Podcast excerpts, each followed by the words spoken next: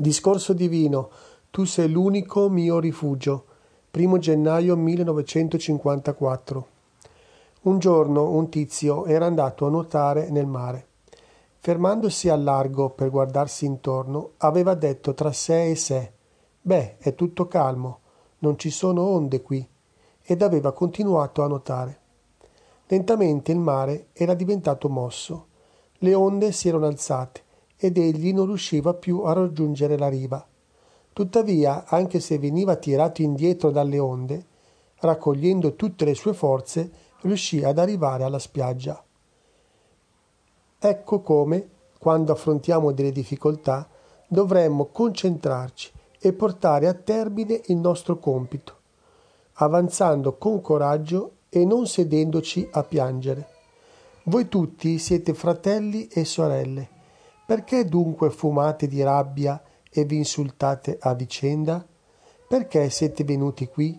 Se non riuscite ad imparare ad essere gentili alla presenza di Dio in persona, in quale altro luogo riuscirete mai ad esserlo? Io sono il vostro patrimonio, sono venuto per esaudire i desideri di ciascuno di voi e non per mangiare ciò che mi offrite o ascoltare ciò che avete da dirmi. Ciascuno di voi è il benvenuto a condividere la mia gioia. Ogni volta che Suami parla a qualcuno, pensate a quella persona con sentimento di compassione. Poveraccio, chissà con quanti problemi è arrivato fin qui, chissà che guai che si porta dietro. Chi altro può aiutarlo se non Suami? Ci sono alcuni che pensano che Suami non parli di argomenti interessanti quanto di tutto quello che dico viene assimilato? Io conosco ciò che sta nel cuore di ognuno e do a ciascuno secondo quanto può sopportare. Poiché siete qui, dovete imparare le buone maniere, condividerle ed insegnarle agli altri e diventare consacrati ed elevati. Poiché so bene che non capite quello che dico, allora vi ripeto le stesse cose innumerevoli volte Sapete perché? Così le potrete capire più avanti. Secondo voi il cibo che mi date mi riempie lo stomaco? Come posso essere contento quando a causa dell'invidia e della gelosia vi maltrattate, parlate tra voi senza amore e litigate? Non soffrirei così tanto neppure se mi pungesse uno scorpione, ma ci sono altri veleni che, diffondendosi in ogni singola cellula dell'essere a due gambe chiamato uomo, appiccicano gli incendi. Riflettete bene sul per chi e sul perché siete venuti fin qui.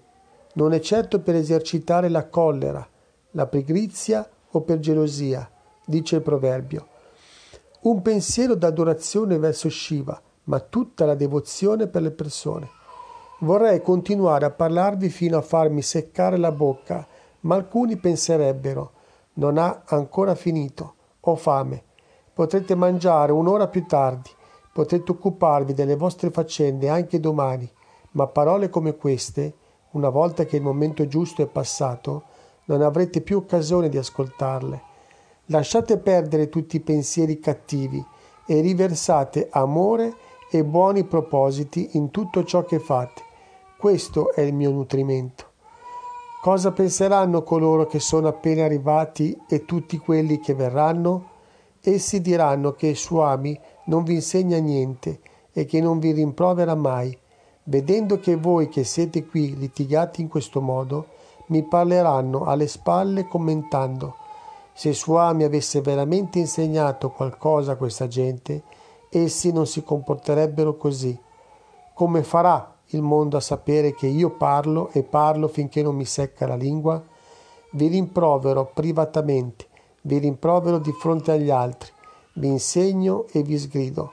Se ancora non ammorbidite i vostri modi, beh, allora questo è il vostro fato. Quando c'è sporcizia e piove, la pioggia lava il sudiciumi, il sudiciume e il luogo diventa pulito poiché avete portato i vostri cuori pieni di immondizia alla pura presenza di Dio, che significato ha non ripulirli? Chi altri mai vi dirà queste cose? con più pazienza di quanta ne stia usando io, io riverso su di voi gemme preziose e chicchi di riso. Ma se vi piace solo mangiare riso, come potrete mai riconoscere il valore delle gemme? I campi devono essere innaffiati se non piove. Raccogliete subito i semi mentre li sto sparpagliando, poiché siete qui, anche se non diventerete paramamsa, asceti del più alto livello, almeno dovreste diventare amsas, cigni, oppure piccioni, o almeno fringuelli, va bene anche pappagalli. Ma se rimanete corvi, se continuate a beccarvi tra voi e andate avanti divorando immondizia, beh, allora quello è il vostro destino. Quando il devoto fa un passo verso Dio, Dio ne fa cento verso di lui.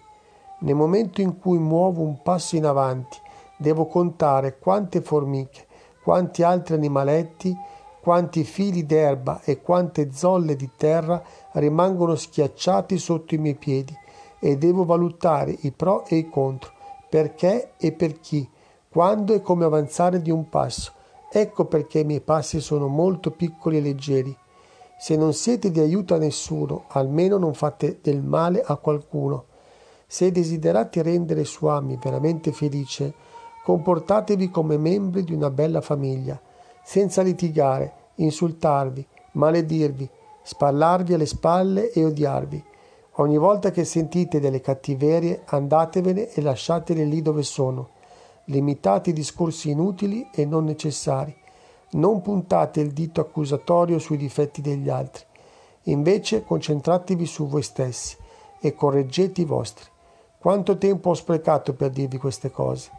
Imparate la gentilezza, promuovete la bontà, distribuite magnanimità, fate felice Suami e guadagnerete la salvezza.